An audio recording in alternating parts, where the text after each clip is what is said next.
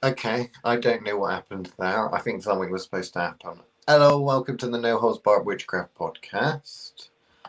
Um, this is going to be a, a slightly weird kind of podcast because there is a podcast title, but I don't really actually remember what it was. I just remember, Chris, you and I was having a little conversation earlier about triangles again because it's your favorite shape and that. So can you um remind me what we were well, you go off on one about triangles. I mean, it would be in a bag of your favorite things, wouldn't it? There'd be some charm bags in there, some triangles in there, bit of war yarns, that sort of shit, you know? You're such a prick. Mary Poppins carpet bag would be full of that sort of thing if it was your carpet bag. No? I don't think that's true. No, but, so you wouldn't have if you had Mary Poppins carpet bag, you wouldn't have a sewing machine in there or an overlocker or any war needles or triangles or anything. No. All of those things, apart from triangles, you're making trying to use that as an argument to make triangles my thing. Triangles aren't my thing. It's okay. just it's one of those universal connection points, isn't it? The triangle, where three things come together. It is a universal shape, along with the circle and the square that they teach yeah. you in nursery school. You know, when you've got to squeeze all those little shapes in the right shape, but actually they all go through the square hole. And it really annoys the teacher when you put all of them through the square hole. You know that? Yeah. I was one of those people that put it all through the square hole. And I'd look at her straight in the eye whilst I was doing it and smile because that's the kind of child I still am. I was going to say, it's definitely the kind of adult you still are.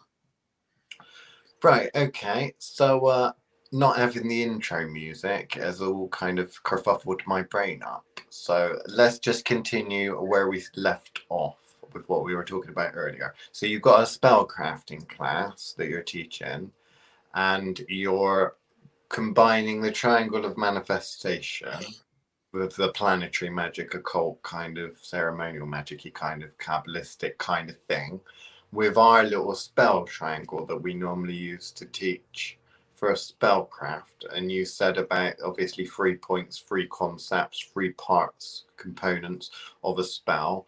Trying to, uh, uh, you know, assign a planetary correspondence to each one. So what have we arrived at? Transmuting our spell casting triangle into a planetary spell casting triangle. The slow kids won't follow along with this, but oh well, it's no old sport.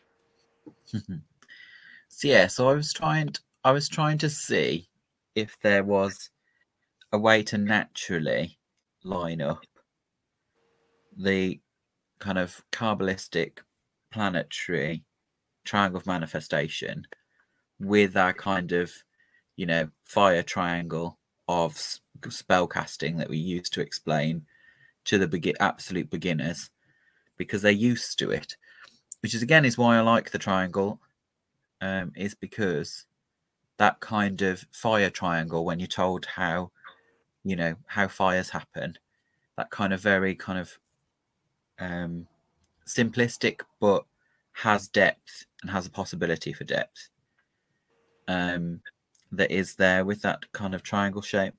So I was trying to see if there was a way because this isn't like a normal workshop where they're just coming to see me. It's it's in a moot arrangement. Right. So obviously you've got people of different ability levels.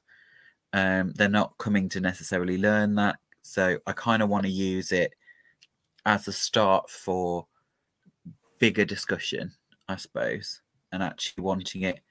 Um, the interesting thing is, in terms of time, will be this will come out the day after I've done the session, so no one can cheat oh. and listen to what I've said uh, ahead of time. Um, but anybody that was there can kind of fact check against what I was originally thinking. So I, I imagine this screws me anyway. But the um, so yeah, so kind of going with that triangle that we talk about. So the kind of spell triangle of kind of like power on one side, um, intentional focus on the what then another side and then the journey of how it gets through the two things bringing them all together i was trying to see whether or not i could apply the um the three planets of the kind of kabbalistic planetary ma- um, triangle of manifestation and see if they overlap comfortably Mm. um because obviously they are like you were saying earlier that they're, they're like they're very different concepts really because with the planetary part you're talking about three concepts coming together rather than methodologies so you're kind of talking about three um, the amalgamation of three core concepts bringing together and manifesting something. Um, whereas obviously i'm i guess i'm talking more about with the spell triangle you're talking about manifestation of a a goal or a not necessarily the entire working if that makes sense Yeah, so the three planets or planetary spheres or spheres of influence or sphere, whatever you want to call it, that we'd be talking about would be Mercury, Luna, which would be the moon, and Venus. And all of those things, each of those, are like Mary Poppins carpet bags, and they're all full of huge depth and all sorts of crazy ass stuff and concepts and things. The basic spellcraft in triangle we use to explain like how in primary school they used to teach you how spark, fire starts and the things that need to be in existence or the things that need to be there the conditions and such for a fire to start. We try to teach that and break that down for magical spellcasting the basics of magical spellcasting which i think we both use slightly different words and we both tend to change those words to keep and make sure people are paying attention. So the one I tend to go for is the three points that you need for a spell to work would be intention. So an understanding of what it is you want to happen. You know, I want more money is an intention. I want money, money, money, money. I want to get rid of this disease or symptom is a I want that. The I want. Okay, that's what you want, the outcome that you want reason for doing the spell is the intention. That's your intention for doing the thing. The next we have is the journey, okay, which also includes time, remember. So, how do I want it to happen? How do I want to get this money? Do I want to win the lottery? Is it a lottery spell? Do I want to inherit something? Do I just want to pull opportunity to make money? Foundation of how the spell works and now going into I know what I want, but how do I want it to manifest? The route to manifestation, and of course, time factors in, which is very important because I want to make sure that this is happening within a certain amount of time. I don't want to do a money spell and in another 50 years it manifests. I might need it by the end of this week so I can pay the bills or something, you know. And then the last one would be the energy, because at the end of the day, like we've said before, if your intention is to get to the end of the road and the way you want to get to the end of the road is via driving in your car your car needs fuel. You know you sat in that car jigging the spear, steering wheel trying to get to the other road end of the road is literally that intention and that journey part where you're steering and that, but there is no fuel, there is no power source. Nothing's actually giving it the to make the spell happen. And that is the energetic component. So we're trying to marry those three up journey, intention, and energy with the corresponding lower planets, lower things. And we've agreed that they do fit into each one of those. And I know you obviously do the triangle, so do you want to confuse them a little bit and, and change any of the words? Because I just gave my one that I normally explain. Yeah, no, I, uh, uh, we struggle with the word intention because of what that that tends to get conflated nowadays. So I kind of swap the word intention often for focus. Um, magical and- plebs and- have ruined it. Just say it how it is. The magical plebs have ruined word intention because they believe magic is all about the intention when we know it is not. And then energy obviously is interchangeable with the word power, which is what I Yeah. tend to use power source, Mm. fuel, uh, whatever you want to call it. So, yeah, so I kind of started to think and I struggled. And the reason I brought it up with you this morning, Liam, was more a case of is is my is my bias showing?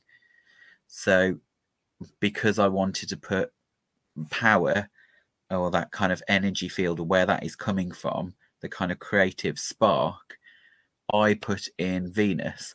So I was kind of like, if that was the case, I didn't want that to be a, a bias from my point of view because I tend to be more Venusian. Um, and I was half expecting you to argue with me and say, no, no, it needed to be in Mercury, um, just to show your bias. But actually, it sounded like you were kind of agreeing with me. No, I Once agree with you. I think entirely.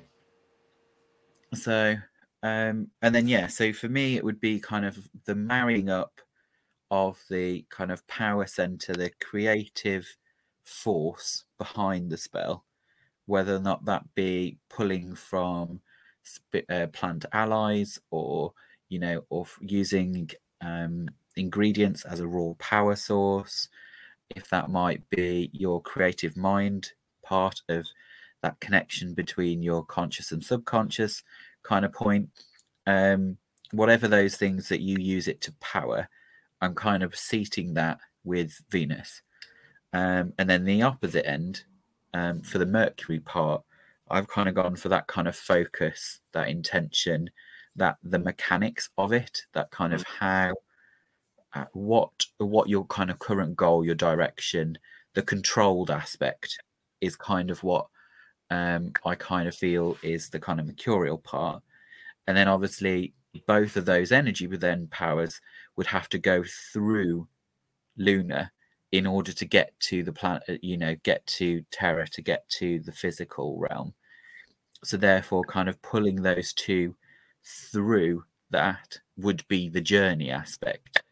So the you know the how it's going to play out, what order it's going to go in, um, because obviously, particularly when people first start doing spells, they don't. They, that's the one they tend to control the least because they don't seem to know how things will naturally play out. You know how we constantly talk about, you know, um, magic will use the most energy efficient and most direct route of making uh, joining up kind of Mercury and Venus. So, and that kind of play out, that kind of mythos or um, storytelling happens through the kind of lunar realm, through the kind of astral, in pulling it through the astral into the physical. So, yeah, so I kind of feel like I married them up nicely. Obviously, like you say, these are oversimplifications for what those three, um, you know, bags of tricks, the three planets are. But I think they kind of pull that kind of downward triangle, pulling through that energy into manifestation, which is, I think, the part that I don't hear very many people talk about. Is that kind of pulling of those slightly higher energies through the, the other? Um, there is a kind of another way I want to talk about them, and whether how you feel about this, Liam, because I might be oversharing, um, and we're obviously not in the paid the paid for section yet, but I might hint at it, and then you can kind of see um, what um, whether or not we go through my thought process or if we hide it and change the subject. So when I start to think about because obviously you we've talked about it before, planetary is not my natural way to think of how um, magical constituents come together. Mm. It's been a new foyer for me over the last couple of years since we've been teaching uh, together that. I've started to see the kind of merit there is for the kind of neutrality, shall I say, of the Kabbalistic planetary system that allows you to kind of map anything on them because they're not they're not dictated to by any kind of um, specific pantheon, etc. So I quite like their kind of neutrality. Um, so I kind of I've I've learned to lo- to love it slowly, because um, obviously I would go through the more convoluted, more Venusian way uh, of looking at it through the zodiac, because that makes more sense to me um, from my lofty position um, up in Neptune. But that's that's just how my brain operates. Um, so so yeah, so I've I've kind of had to get down and dirty and find a clean method of doing so. Um, and you presented this this kabbalistic method, which has slowly absorbed, and I've you know made it just as convoluted as my zodiac system and probably looks nothing like what you introduced me to, Liam. But you know, at the end of the day, I think it's been quite good. But in our um, mentoring sessions, a lot of the things we'll do, we talk about scratch scratch testing a lot, and I quite I've got quite used to using the kind of planetaries as a good place, and we'll often ask students to or mentees rather to um, map the soul. And they all have very different ideas about it. But one struck me recently, which is not what what the actual mentee said, but I did think about it in this way, um, which completely again convolutes the system because they liked to think of things orderly, don't they? Of going up or down, yeah. said Kabbalistic system. Yeah. And this kind of complicates matters, but actually goes a lot closer to hashtag um, vagina soul. Um,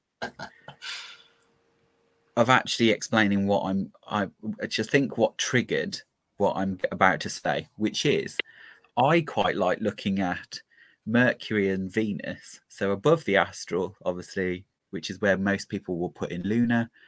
Um, but above those, technically, because you look at it as going up, you see kind of Mercury and Venus above it.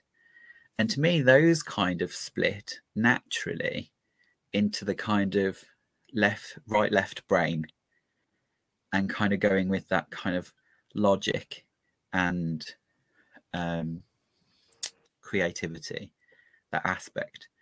So to me, I kind of I put the kind of conscious and the unconscious mind up there above the astral, which would confuse the shit I imagine out of most people.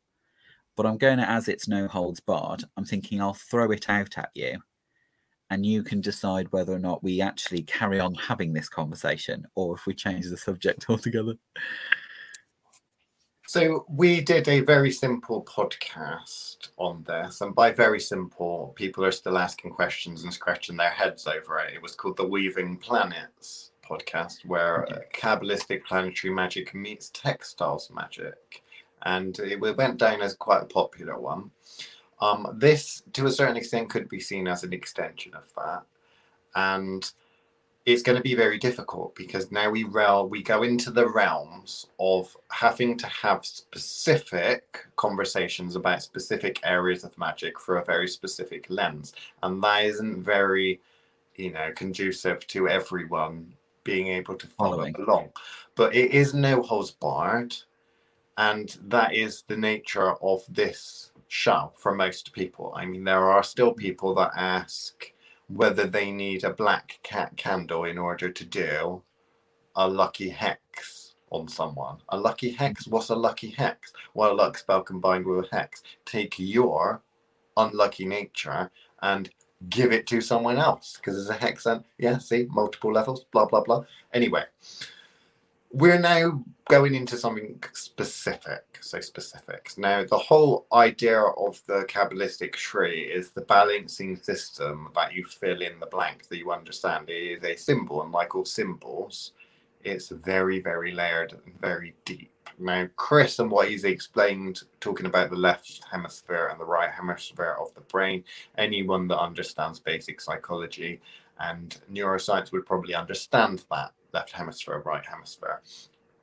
It's displayed on the tree. So on the tree of life, you have Terra, the physical body, in the physical body, of course, we have left hemisphere, right hemisphere, because it's our physical brain. But then we have the next layer, which is obviously the astral body, the astral body. And we're now dealing with, when we're talking astral body and above, we're talking with the greater aspects of people. And although these are still low aspects, they're greater as in they exist outside of the physical plane. So we consider them to be greater. Now you can see on the tree of life that there's a line that links the physical world with Venus and the physical world with Mercury as a kind of nod to what Chris has just said. It is a line, a pathway towards understanding, and that is a path that a magician, magical practitioner, witch, whatever, can use. Now, when we talk about magic and accessing magic and make magic, making the magic happen, there are many routes to that. There are many paths to that and many magical systems. The most common of which is to use the psychic pathways, the house of the psychic arts, which would be the lunar house, and that pathway between the physical body, the mind, and the unconscious, the dream state, all of that to get to the astral body. However, when we look at other magical practitioners, they don't use that necessarily. Artists that lose themselves in their art and channel art, they aren't necessarily going through the psychic doorway. They're going through a more of a Venusian current, the artist, the Venusian current, the person that understands the deep depths of the mysteries from a scientific mathematical perspective. They're going purely for a mercurial lens, for a left hemisphere of the brain. And you can see that in the tree. Now, what we're talking about with the triangle of manifestation from a planetary perspective is how cool and brilliant and amazing a magical practitioner could be if they got that left hemisphere pathway mercurial pathway They've got that venusian um, beautiful in-depth flow creativity current that you lose yourself in venusian pathway and they got the the psychic pathway, you know, all together equally on the same footing, you know, linked them all together and were balanced. That is a amazingly powerful magical practitioner with a many tools in their arsenal. We don't see many practitioners like that, I don't think, Chris. People because people have a natural bias and it's about improving that natural bias. Now, because we are the type of people we are, and we like to delve ever deeper down rabbit holes, we start off explaining spellcasting and basic spellcasting through the macrocosm, microcosm kind of jig it in the astral world, it will manifest in the physical world. But actually, there are multiple layers to that. We normally teach the basic spellcasting triangle from spellcasting manifestations that kind of intention, journey, energy slash power thing. But we want to go deeper today. And this is a little bit more deeper. There's a little bit more depth to this. So I'm not entirely sure where you wanted to go, but so far I think we're all on the same page. I think when it comes to the Kabbalistic planetary perspective, when it comes to teaching, it's having a system that's simple enough but also adaptable enough for multiple people to have a conversation at a higher level which i believe that's one of the best things within the western magical tradition that we've kind of adopted and we use from a cheating perspective from a magical practitioner's perspective you've obviously done a lot of work for yourself and a lot of work for other people. And unfortunately, that's like the magical practitioners, witches, in that of the past, because you do the work and the mundane just sees what the mundane wants to see. You know, they just see mad Chris, he made some magic happen. You know, they see you operating on a very high level. Well, that's the problem. They don't see you operating on a very high level. They just see any slight small things that you do in the physical. And learning magic, you can't jump them straight to the high level.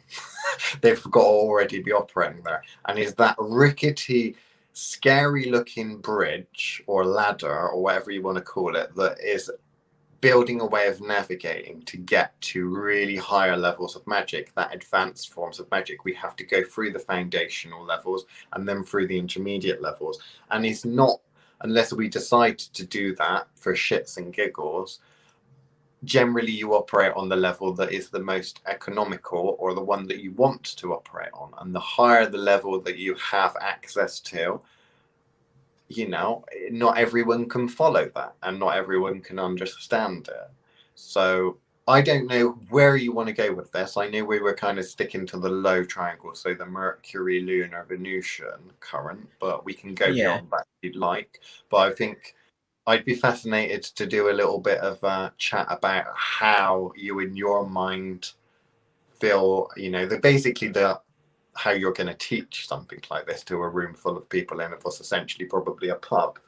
Um, but we'll do that on the Patreon because just in case you know we want to go into any personal kind of things. But the so the where my brain is at the moment because there is no way i think when you describe this as a kind of sequel to planetary mm, uh weaving planets i imagine most people thought oh that means they'll focus on those upper triangles they hinted at whereas actually i think actually weaving planets has proven one thing and uh, above everything else which is they aren't ready for those upper upper triangles quite yet um, based on the fact that how popular that one has become and how many times people have had to re-listen to that one in order to kind of get somewhere with it.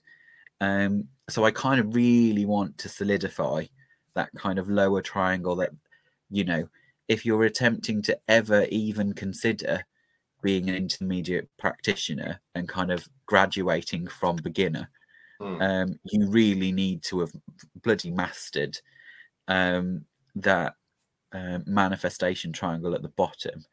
Um, obviously, to kind of blow people's minds a little bit more, but I give no further explanation, is really we forget when we look at the tree of life a lot of the time, or at least people do, um, that we are we are describing something multidimensional in yeah, a two-dimensional way um, which makes people kind of go oh well you know i can see the up down aspect of it but are they actually seeing that you know from a manifestation point of view that triangle becomes a prism as Yeah.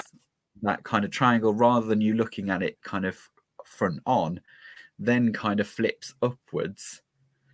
And the the downward um the downward part comes into where Terra meets all of those three points.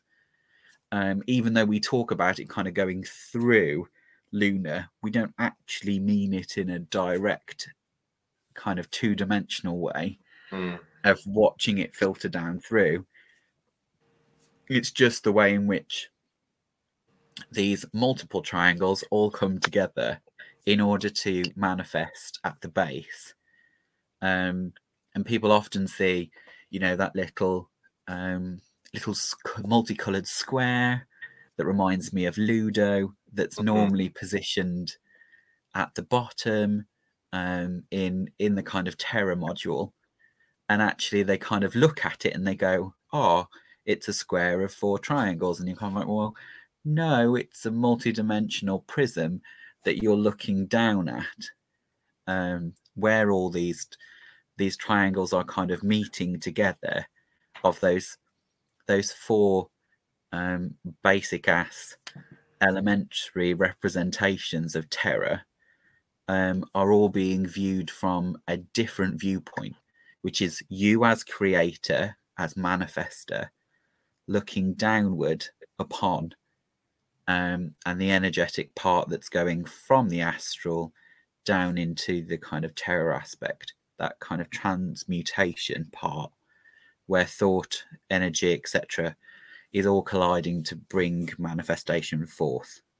And then I think that kind of point you won't I won't be able to push until we cross the the Rubicon as it was. Well, some people would say we're about to cross over the abyss, but they'll know, actually, if they're on the other side, that it was merely just a veil and the abyss is much higher. so that's it for the regular edition of the No Holds Barred Witchcraft podcast. If you want to listen to us talk more, go on the Thoth Witchcraft Patreon, which they're now on, so we can have a free discussion about this. Now, you said that you were explaining this, uh, doing a little class from Moo. Which Yeah. moot is this? Is this one of the shit ones where voodoo dolls are only used for healing and No. getting sick, or is This- this? This Right. is my favourite one. This Okay. is my favourite local one that we may be having a visitor from someone that really irritates me online who just launched the the pagan society. You know that thing I was going on and on about weeks Ah, ago. yeah. Yes. Um its founder is supposed to be attending this one. Ah, so you want to show little part You want to show them up, so part you've of me. decided to do a basic class. yeah. That's very Chris. There's some idiot that's coming. How do I show them up? I know I'll teach a course on basic magic and they won't understand any of it or look like a brat, and then I can smile sweetly in the corner, all smug like. I'm Yeah. seeing now this is making me understand on levels I did not before understand, which hopefully will get at least a couple of people by the end of this podcast also saying the same thing. Ideally, not about Chris's behavior when it comes to how he conducts himself when interacting with members of the world. More about like multi-dimensional, uh, multi-dimensional, magical, you know, theoretical practice and structure and such. Ideally speaking, but who knows? They might just love the gossip. They might not care about the, uh, you know, smart bits. Let's say. So yeah, so my my hope is that I can essentially bring something to the table for everybody there because there's going to be a mix of people it's a very mixed group which is why I love them um where they all practice very different kinds of magic but obviously the only thing that connects them all is they're all pagan which means they tend to adopt as you well know the kind of new age wiccan approach to practice if they practice at all. So not everybody there are practicing witches, but the, all all of them are. Um, but occasionally you'll have the kind of newbie witch there, and obviously one of the newbie witches that arrived last time, um, she's kind of re approaching witchcraft after attempting it when she was young, not really getting it, and now she's kind of you know ten years later kind of wants to actually go i think i'm ready now to actually approach it. Um which you know i think is wonderful because lots of people practice and practice and practice for 10 years not getting on with it learn nothing. Um but still tell everybody they've been practicing for 10 years whereas you know this this girl's kind of gone this isn't for me it's not clicking right now i'm going to try again in the future um, and now feels like she's in a good place to start that. So she has asked me quite recently, um, you know, I'm a complete beginner. I just want to absorb everything. You know how they do, Lim. I just want to absorb everything. Not sure what I actually want to do yet. Um, that sort of thing. So obviously, our answer to that often, isn't it, is well, you've got to start somewhere. So start with some basic ass spell work, a charm bag, or something like that. So essentially, this is going to be a charm bag class, um, where I've already said if you're coming, um, have a thought about what you're wanting to achieve, and bring some random items with you, and then we can kind of discuss them, um, kind of see what people think about correspondence, that sort of stuff, kind of you know hopefully break that away. Um, and obviously then start to talk about how magic works and obviously then hitting them with the you know this is how we t- kind of teach to beginners which is the triangle and then if you take it to that next level and start thinking about the actual planetary aspect of that so if you were to actually look at it from a neutral because that's the other part i uh, like i said with planets i find them very neutral way of approaching it. So, Mm. regardless of what these people's personal pantheons are, I'm not going to have any issue of, you know, you can be a Jesus lover or someone who hangs with Ho- Loki. It's not going to Yeah. make any difference um, because they don't think those are similar. But obviously, you know, um, this way, if you approach it from a neutral standpoint, they're not all going to go suddenly. Well, I thought we weren't talking about, you know. Yeah, I I completely agree, which is one of the reasons why I always adopted this as a method of teaching. I mean, you can talk to people from, you know, that like the kind of Greco-Roman ideas and they assign planets to God's goddesses, but at the same time, I've crucified Jesus on the cross of the tree of life and explained crucifixion mystery in the form of planetary magic and vice versa, and people get it instantaneously because they're using their mythology, their mythos, and you're just applying it on the tree and then all of a sudden they understand it very quickly which is the whole point of this which is great but at the same time unfortunately i like to see people go away and actually use the information to make a magic yeah. happen which we just don't see that many people attempting to. Um, so your moot then. Take us through this. So you're, you're going to have the moot there's going to be a couple of people of mixed abilities on there. Now i think from back in the day, you'd have taken an academic approach of making the perfect kind of lecture and writing it all up and all of that picture, slideshow, that sort of stuff. But since we've been doing this work, that approach seems to have changed, whereas everything's got to be kind of organic. And I think also, I think that in situations like that, when we do public lectures as well in classes and stuff, you know everyone's eyes have to glaze over at some point or you haven't fulfilled your teaching yeah. requirements. So people tend to think I want to get someone on board to this level and they'll can they'll produce a lecture that gets everyone on that board to that level. But when you're teaching a mixed ability class, if you're giving a public lecture, then this is going to be mixed ability. You need to understand that out of the 10 people that are there, five of those people may have never cast a spell. Two of those people may have a lot of experience casting spells, but not really understand much about the deeper mysteries. And another couple of those people might be very, very higher level. And the, the idea for, I think, great teaching, great lecturing is that you need to, to get and give all of those people something. And we i don't see that a lot with a lot of lectures these are cult conferences and stuff like that. They say what we'll do is we'll stick to the very basics. And then anyone that already knows that is a good refresher for them. And i disagree with that entirely. I think look the first five minutes talking about the spell casting triangle and applying it to magical spells and shit you've got the five people there that they'll get that and they'll walk away with that and they'll be able to use that. Everything else on top of that, the extra 45 minutes in your lecture, say, potentially might go right right over their heads. But I always feel that you should be going over the heads of every single person you teach in a class by the end of the session. So everyone walks away thinking, I did not know that or I did not understand that part. And it's just a case of the better you are with magic, the more you know about the subject and experience and stuff, the the the most amount of time in that hour lecture, you might get there for 50 minutes and understand all of it, but that last 10 minutes was like a head fuck. You know, I prefer that. I think that that is a bit more like our No Holds Barred Witchcraft podcast. I think that's a little bit like the ramblings and stuff we do. And I'm wondering, are you going to take that approach, the approach we normally take, or are you going to try and go academic? And are you going to try and put the perfect lecture on for the beginner? Because it will be mostly beginners, I would imagine, it, it somewhere like that.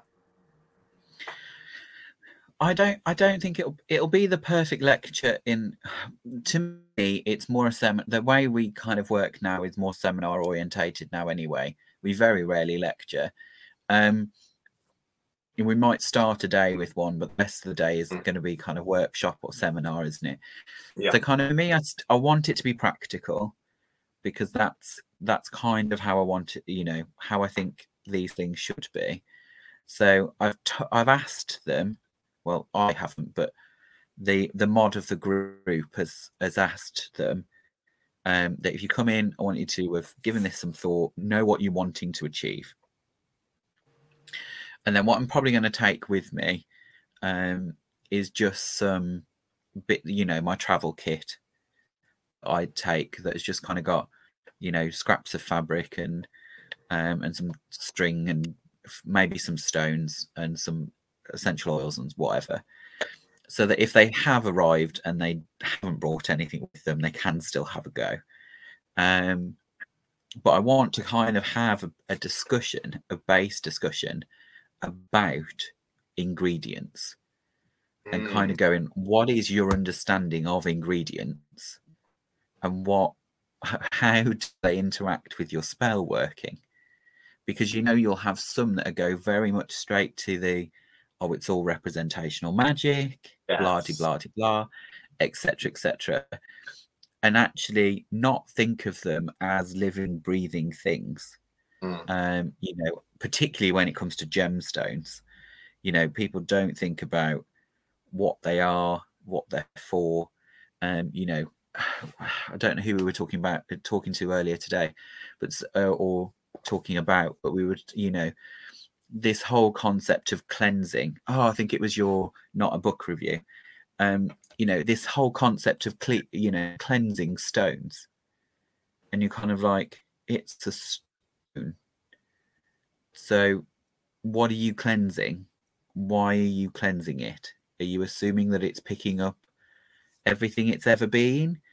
Because obviously, that piece of jade has probably got, um, you know, like we've joked about before, a fracture of a soul of some poor thing that died mining a bastard. You know, it might be. Called Jade. Is this why we're is this why we're cleansing jade? Um, because you want to get rid of the the bad juju that's on the bloodstone that you've chosen to take. Like, do you know what I mean? Like, is it that? Is there a kind of it needs to be sterile in order to be worked with? Because to me, I'd leave jade soul in there and I'd use it as a power source to absorb. Obviously, use you know waste not want not. I don't believe in cleaning something that has you know when that grit has a purpose and or a usefulness about it i'd want to use whatever's already in it. If that's if somebody's picked up or let's just say several hundred people have picked up that stone um, put it back down and decided not to buy it in your local in your local witchy store new age bollocksy store that they've picked that stone up. You just think all that kind of, you know, metaphorically touch DNA that's on it that Mm. could actually potentially link all of the people that have ever touched that stone and just take a drop from everybody, they wouldn't notice it. But equally, would your average practitioner be able to even see those links to all the people that it's had access to before? Because when you start to think of gemstones as living rock, you know, has the potential to have held life, which is one of the reasons that we use minerals and and plants and etc. And animal, you know, animal, mineral, um, vegetable, you know, those kind of or herbal, Yeah. they all hold life. The whole point of using them is because they hold life, therefore they are capable of holding energy. Um, so actually, why would you eliminate that? You know, bleach something clean because then you got to start from scratch. I just so yeah, it was something I didn't want to bring up during the not a book review because it it would have taken us off on a tangent that wasn't right. But when you start to think about manifestation and start to think of those those three aspects of building that spell work, you want to take as much of everything as possible. But what most people tend to do is not assign a leader or not assign yeah. a direction in which something needs to go. That kind of focus, that mercurial aspect, is what people don't often comprehend enough. They kind of accept the loony bit, the journey. They kind of accept that that will take its, you know, and they'll try and predict what that direction will be. Um, and they assume they know what the Venusian part is, that raw energy. They assume, well, it's got power in it, um, but not necessarily understand the extent at which that power will get them. So they think they're using the rocket engine when actually they're using one of those pedals, you know, that take those little um pago um what you call them? I want to call them a gondola, but they're not. Those pedal boats. Yeah, pedal boat is what I'd call it, but yeah. A Uh, They have a funny name. Pedalo, Pedalo. probably. Yeah, a little pedalo.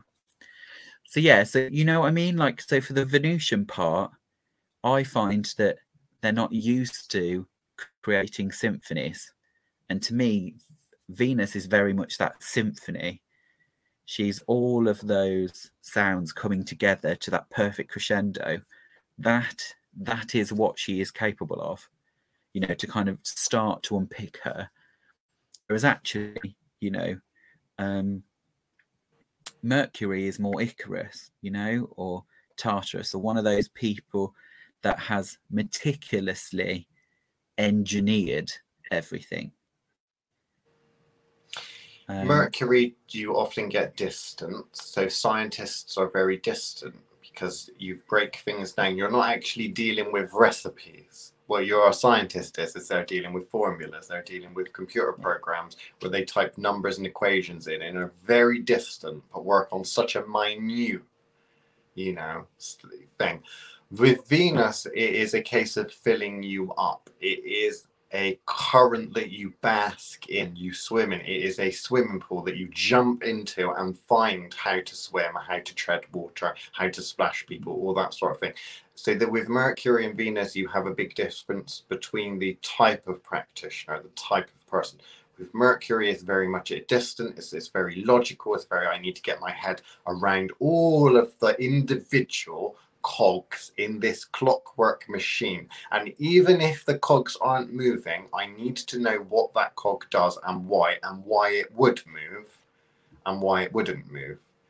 Venus is fuck the cogs, fuck that. I want to literally, I don't care. I don't want to see necessarily a result. And if I do, it needs to be very specifically basic. I need to get, if you've ever watched children with poster paint smearing stuff everywhere, they don't, they say, I'm going to draw a picture of mummy and daddy. What they don't do is they don't go, here's this, here's that. They get and they go all over. And then they start to, you know, you're, you let the current fro- flow through you. Okay. It is like paragliding. That is. Whereas the other approach is the opposite, is about control. So people that are control freaks tend to like Mercury and get on very well with that. But people that like to surrender to energy and have it fill them up, emotional magic is your go-to stereotype for for a Venus, you know. And if you were to do something simple, so there's a simple spell that I should be probably doing at the moment, which is to get some pallets. I need some wooden pallets in order to build a compost bin. If I took a mercurial approach, it would be very logical and it would be detached from myself. So I might do some sigil magic. I might draw a sigil uh, pallet finding sigil or something like that. I might do that design it to look kind of like a pallet and start putting it out there, knowing that the energy that gets put into that sigil by people looking at it will use and suck in that energy in order to make pallets come to me, to attract pallets to me, right? Pallet finding sigil. That is very mercurial because it's logical, detached from me. I'm not putting much into it. I'm setting the dominoes in motion and then they're colliding and going you know, clockwork, wind it up. I've put all the cogs there and it's going.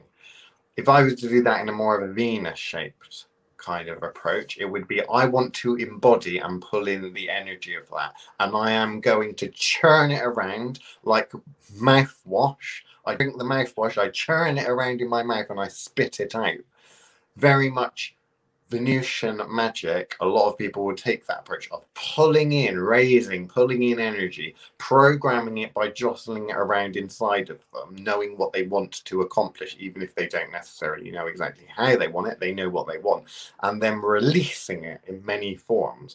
You have got that weather type of magic, the ocean, all of these kind of crescendos are very Venusian, not very mercurial. They're very elemental in their you know in their flows and ebbs and stuff like that and combining spells together with stuff like that is what you don't tend to see people because they go by their biases. And I think what Chris you're trying to do is you're trying to peel back the layer. You're trying to say, okay, you understand the spell casting triangle. You understand this from psychology. You understand this a little bit from magic. You understand a couple of bits and pieces. But now trying to tie that together, I think he's drawn a sigil there. I can kind of see it. Let me load it up a little bit bigger. Yeah. I was just thinking p- people would. No, it's fine.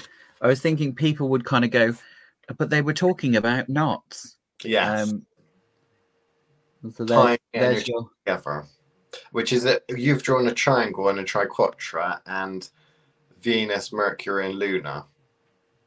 Yeah. Because what do knots do? Entangle, tie your- things together. There's your triangle within a triangle. Yeah, triangle within a triangle.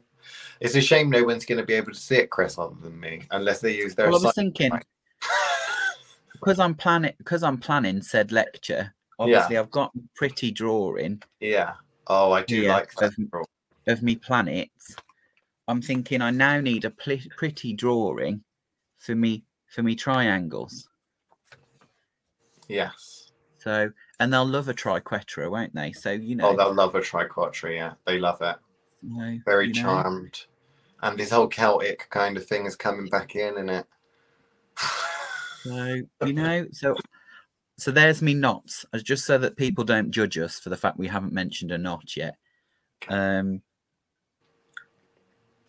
obviously, we assumed it was uh, implied by the fact this is a continuation of cord number one from uh, from the Weaving Planets, but you know, just in case people needed it to be a bit more literal.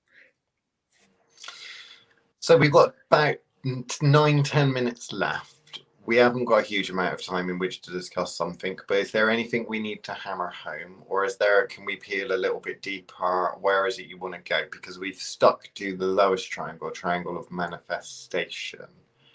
Things that are in balance make for the perfect and strongest manifestation, and the most strongest magical practitioner for lower forms of magic. Lower forms of magic being trying to affect the physical plane, physical alterations.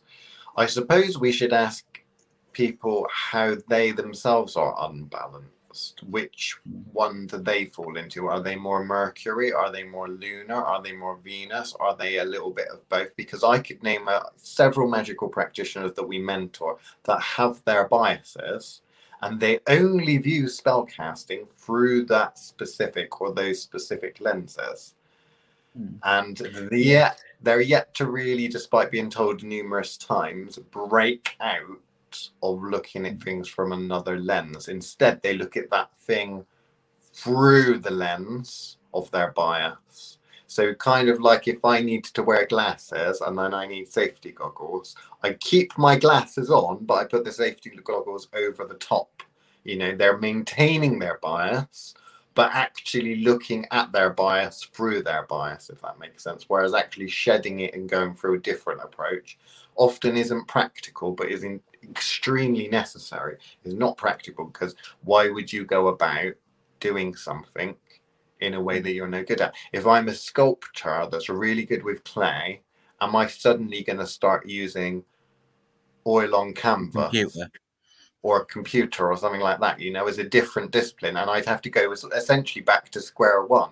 If I'm a sculptor or I draw or paint, sorry, and now I need to learn some computer program like GIMP or Photoshop or something to do something, it is like starting back at square one. I've got a certain level of understanding, yes, composition, magical practice, whatever it is, but at the same time, the actual underpinning skills I'm not used to. I'm used to using my hands with a paintbrush, not a mouse. Yeah. I think that's kind of. I know we've planned, which is where we'll probably pick this back up. Is I know we've planned one that was going to be a Mercury versus Venus Mm, um, episode where we kind of talk about our own ba- imbalances. But I kind of think it's maybe this is a good place, like you say, to mention how some of those biases manifest. Um, because obviously that brings it back to where we started, which is the manifestation triangle and the um, and the spell triangle lining up with each other. Um, is that kind of aspect of, you know, we normally use the triangle to kind of go, okay, well, take apart your spell, what you just did, and tell me, is this triangle balanced? Have you balanced the equation? Um, which I know is a very mercurial approach of ours, um, but is very kind of, you know, actually getting them to go, okay, was there enough power? Did you did you have a strong focus? And actually, did you consider the journey it would take? Um, and did all those three things line up in order for that spell to actually manifest the way it should have manifested?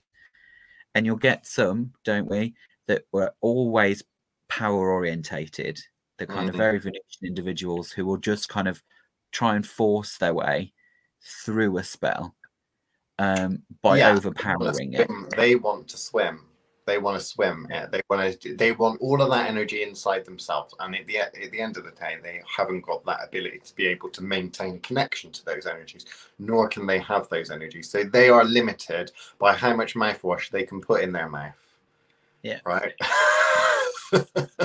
and churn about and spit back out again, which means that yes, some of them can manifest things, but there's a limit to their manifestations. And what they think is they think, well, you know, I've learned a slightly different technique. I've done the chubby bunny cheeks and I've gone Yeah.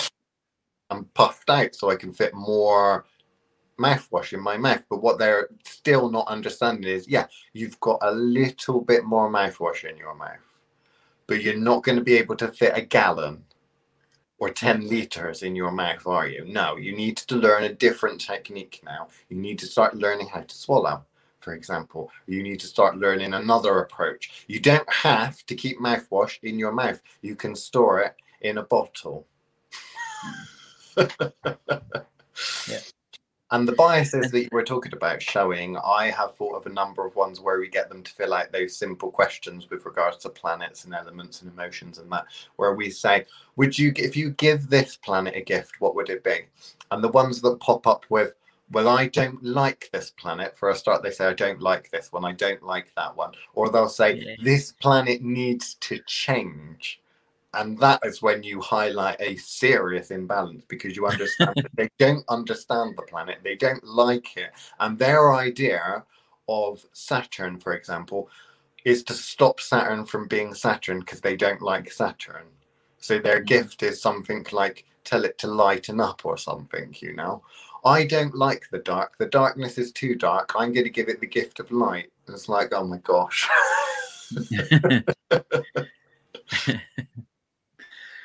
but yeah, I just like I said, we just that's where we see that kind of imbalance and we work on it.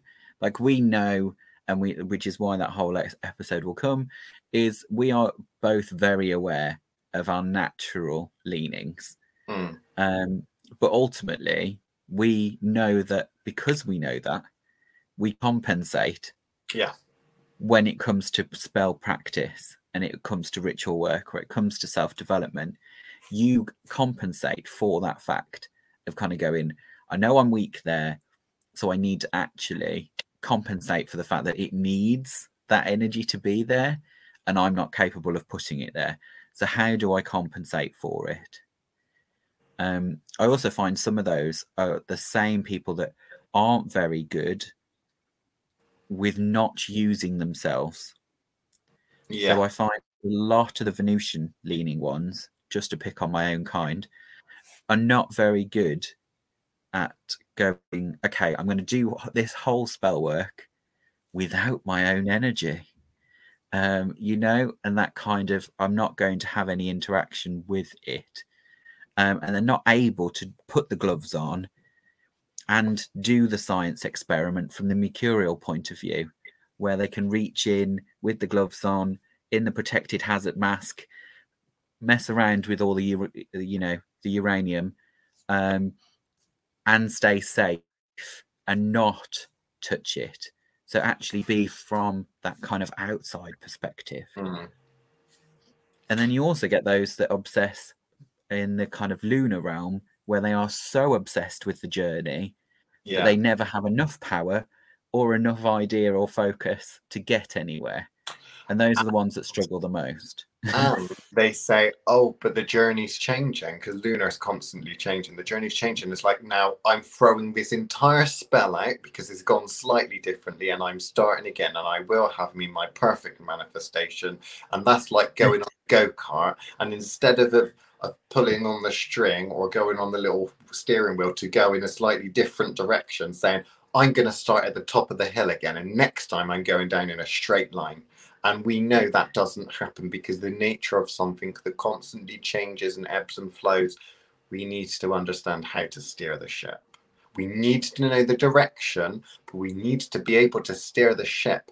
And this is what many spellcasters are crap at. How many people program into their spells an ability for that spell to change and warp according to the journey? You know, they don't. It is like tennis. Well, I've let that ball go, it's going in that direction. What if the target moves? Well, tennis ball just goes where you throw it. But that is not the good spellcasting. It's just not. Anyway, we'll leave it there for this edition of the No Holds Barred Witchcraft podcast. Goodbye and good luck, I should say, with your spellcasting.